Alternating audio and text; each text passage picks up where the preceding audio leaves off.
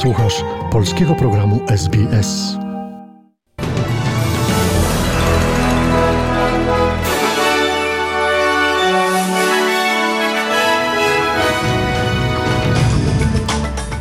Oto skrót najważniejszych doniesień w niedzielę 8 maja. Trwa kampania wyborcza przed wyborami federalnymi 21 maja.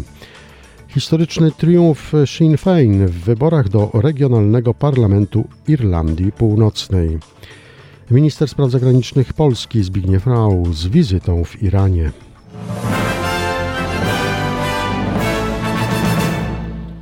Oto szczegóły rozpoczynamy od doniesień z Australii. Trwa zacięta kampania wyborcza. W Dniu Matki koalicja rządząca złożyła kolejną propozycję, tym razem o dofinansowaniu programów wspierających rozwój i zdrowie rodziny. Partia oferuje rabaty na Medicare w celu dofinansowania kosztów przechowywania komórek jajowych, nasienia lub zarodków. Koalicja chce wydać 14,4 miliona dolarów na pokrycie kosztów przechowywania w celu zachowywania embrionów, a kolejne 25 milionów dolarów w ciągu najbliższych czterech lat na świadczenie usług w zakresie zdrowia psychicznego dla kobiet w ciąży. Premier Scott Morrison obiecuje również pacjentom chorym na raka dostęp do rabatów Medicare. Now, can you imagine you're dealing with cancer? Wyobraźcie sobie, że macie do czynienia z rakiem i tak wiele ci już odebrano, a jedną z rzeczy, którą czujesz, że zostanie ci odebrana, jest możliwość posiadania dzieci. Możesz to zmienić, będziesz musiał oczywiście stawić czoła, ale zapewnienie kosztów ubezpieczenia tych embrionów, które mogą zostać zamrożone, może zmienić wasze życie. I nie wyobrażam sobie lepszego prezentu na Dzień Matki niż ten, powiedział Scott Morrison. Tymczasem lider opozycji Anthony Albanese obiecuje, że Partia Pracy zainwestuje 11 milionów dolarów, aby pomóc nowym rodzicom włączyć się aktywnie w działalność lokalnych grup zabaw dla dzieci. Finansowanie Playgrounds Australia i Toy Libraries Australia pomoże zwiększyć ilość przyjmowanych członków, zaoferować bezpłatne grupy zabaw i stworzyć nowe obiekty szczególnie w odległych obszarach pozamiejskich. Albanese dodaje, że pomoże to również rozwinąć międzypokoleniowe grupy zabaw, takie jak te, które mogliśmy obserwować w serialu telewizyjnym Old People's Home for Four Years Old, czyli dom starości dla czterolatków. For many kids too from underprivileged backgrounds, uh, this is an opportunity that they have that they don't can't afford to have. Chcemy, aby mieli również fundusze na modernizację obiektów i zabawek, ale także dla wielu dzieci z ubogich środowisk, które nie mogą sobie pozwolić na posiadanie wszystkich zabawek i gadżetów w domu ale mogą pójść na zajęcia zabawowe i tam doświadczyć tego, co inne dzieci. Oczywiście wiemy, że 90% rozwoju ludzkiego mózgu następuje w ciągu pierwszych pięciu lat, dlatego opieka nad dziećmi jest naszym największym zobowiązaniem budżetowym. To jest 5,4 miliarda dolarów podczas naszej kampanii.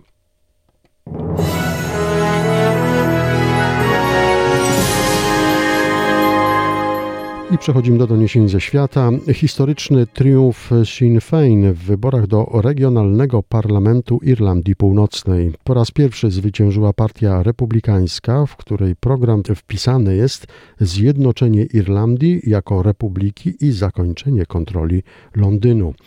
Liczenie głosów trwa jeszcze w trzech okręgach, ale już teraz wiadomo, że lewicowa partia, niegdyś polityczne skrzydło terrorystycznej IRA, będzie największym ugrupowaniem w Zgromadzeniu Irlandii Północnej. Jedna z liderek ugrupowania, Michelle O'Neill, powiedziała, że zbliża się nowa era. Today ushers in a new era, which I believe Dzisiaj zapoczątkowuje się nową erą, która, jak sądzę, daje nam wszystkim możliwość ponownego wyobrażenia sobie relacji w tym społeczeństwie na podstawie uczciwości, równości i sprawiedliwości społecznej, niezależnie od religii, politycznych lub społecznych poglądów. Moim zobowiązaniem jest, aby ta polityka pracowała Moim zobowiązaniem jest praca na zasadzie partnerstwa, a nie podziału. Będziemy pracować z tymi osobami, które służą wszystkim innym perspektywom polityczną. Będziemy pracować razem, okażemy szacunek i oczekujemy, że będzie nam okazywany również szacunek. Dodajmy, Sinn Féin w najbliższym czasie nie planuje ofensywy zmierzającej do zjednoczenia Irlandii. Raczej skupi się na kwestiach lokalnych, w tym kosztach życia. A oto inne doniesienia. Prezydent Ukrainy Wołodymyr Zełęński poinformował, że z bombardowanych przez wojska rosyjskie zakładów metalowych Azowstal w Mariupolu udało się ewakuować ponad 300 osób. Teraz, jak podkreślał w wieczornym przemówieniu w mediach społecznościowych, ma nastąpić faza druga ewakuacji rannych i medyków.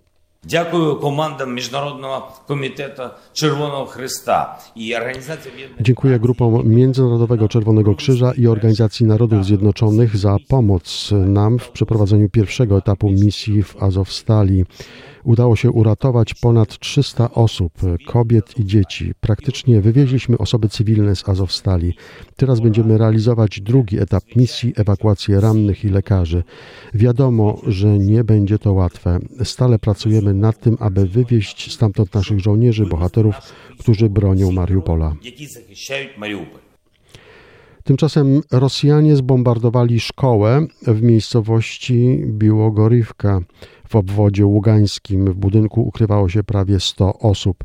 Informację przekazał w mediach społecznościowych szef ługańskiej obwodowej administracji wojskowej Serhii Hajdaj. Rosjanie zrzucili bombę lotniczą na szkołę, w której ukrywała się prawie cała wieś, napisał w serwisie Telegram. Jak dodał, w szkole ukrywali się wszyscy mieszkańcy, którzy nie mieli czasu na ewakuację. Na miejscu prowadzona jest akcja ratunkowa. Z gruzów uratowano dotychczas około 30 osób.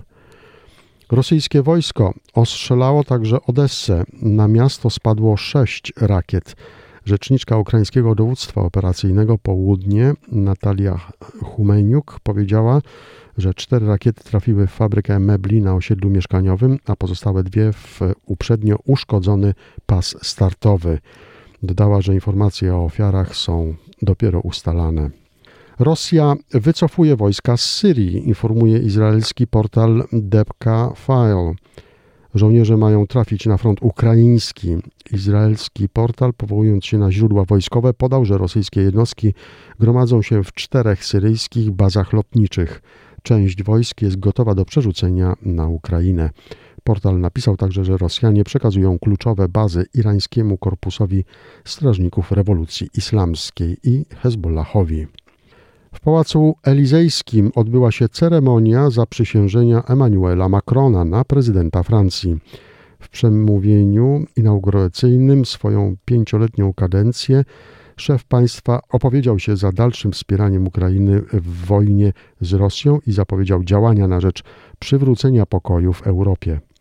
Le temps qui s'ouvre sera celui d'une action résolue pour la France et pour l'Europe. Agir d'abord. Rozpoczyna się czas działań na rzecz Francji i Europy. W pierwszej kolejności musimy działać, aby uniknąć eskalacji porosyjskiej agresji na Ukrainie, wspierać zwycięstwo odwagi i demokracji i zbudować nowy pokój w Europie oraz nową autonomię na naszym kontynencie, powiedział Macron.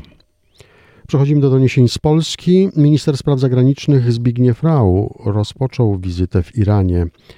Tematy rozmów z władzami w Teheranie to współpraca dwustronna, w tym gospodarcza i kulturalna. Minister Zbigniew Rau odda również hołd Polakom spoczywającym na irańskiej ziemi. Jak powiedział rzecznik MSZ Łukasz Jasina, w trakcie rozmów zostanie omówiona również kwestia agresji Rosji na Ukrainę agresji, której Iran nie potępia. Polska zawsze twardo i stanowczo przedstawia swoje stanowisko wobec tego, co się dzieje na Ukrainie w wyniku rosyjskiej agresji. I takie stanowisko przedstawi pan minister Rau również swoim irańskim rozmówcom. Jakie będą oczywiście tego wyniki, to już się wszyscy przekonamy w niedzielę i poniedziałek podczas konferencji prasowej ministrów. Szefowie dyplomacji obu państw podpiszą umowę o współpracy kulturalno-edukacyjnej. W kontekście gospodarczym rzecznik MSZ zaznaczył, że Polska i Iran mają, cytujemy, wzajemnie wiele interesów do zrobienia. Jeszcze jedna wiadomość. Kancelaria prezydenta poinformowała, że w poniedziałek Andrzej Duda przedstawi plan międzynarodowych działań w sprawie zbrodni katyńskiej. Tomasz Rzymkowski z Prawa i Sprawiedliwości uważa, że teraz jest największa szansa na dostrzeżenie tej sprawy na arenie międzynarodowej. Natomiast Adrian Zandberg z Lewicy podkreśla, że trzeba na te działania patrzeć realistycznie. Będą one możliwe dopiero wtedy, kiedy reżim na Kremlu załamie się. To jest to, co dzisiaj jest, myślę, że jednym z celów, które pan prezydent sobie w tych działaniach stawia i słusznie, ale patrząc realistycznie, no, to się stanie nie wcześniej niż wtedy, kiedy załamie się obecny reżim polityczny na Kremlu. Więc e, myślę, że, że, że w takiej perspektywie trzeba o tym myśleć. Jeszcze doniesienia ze sportu. Hubert Hurkacz i Amerykanin John Isner odpadli w półfinale debla tenisowego turnieju ATP w Madrycie. Hurkacz i Isner przegrali z Holendrem Wesleyem Kulhoffem i Brytyjczykiem Nilem Skupskim 6-7, 5-7.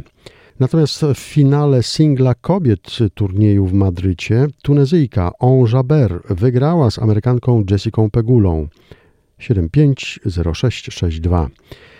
Dziś finał panów, w którym nowa gwiazda, 19-letni zaledwie Hiszpan Carlos Alcaraz Garcia, który wyeliminował z turnieju Nadala i Dżokowicza, spotka się z Aleksandrem Zwieriewem. Czas na informację walutową. Kurs średni dolara australijskiego na dzień dzisiejszy wynosi 3 zł i 16 groszy. W przeliczeniu na dolara amerykańskiego wynosi 71 centów.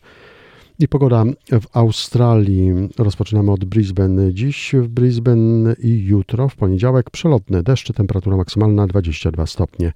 W Sydney dzisiaj słonecznie, w poniedziałek przelotne opady 21, Canberra dziś i jutro pogodnie 17, Melbourne dziś i w poniedziałek pogodnie również 17, Hobart dziś i jutro pogodnie 16 stopni, Adelaida dziś i jutro pogodnie 20 stopni, Perth dziś i jutro słonecznie 25, Darwin dziś i w poniedziałek słonecznie, temperatura maksymalna 34 stopnie.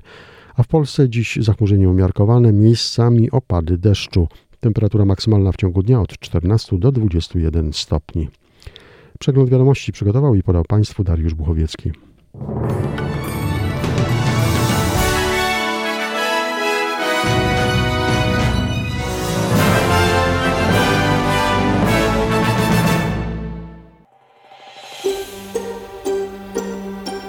Zainteresowało Cię? Chcesz usłyszeć więcej? Słuchaj nas na podcastach dostępnych w Apple Podcast, Google Podcast czy Spotify lub w jakimkolwiek innym, który używasz.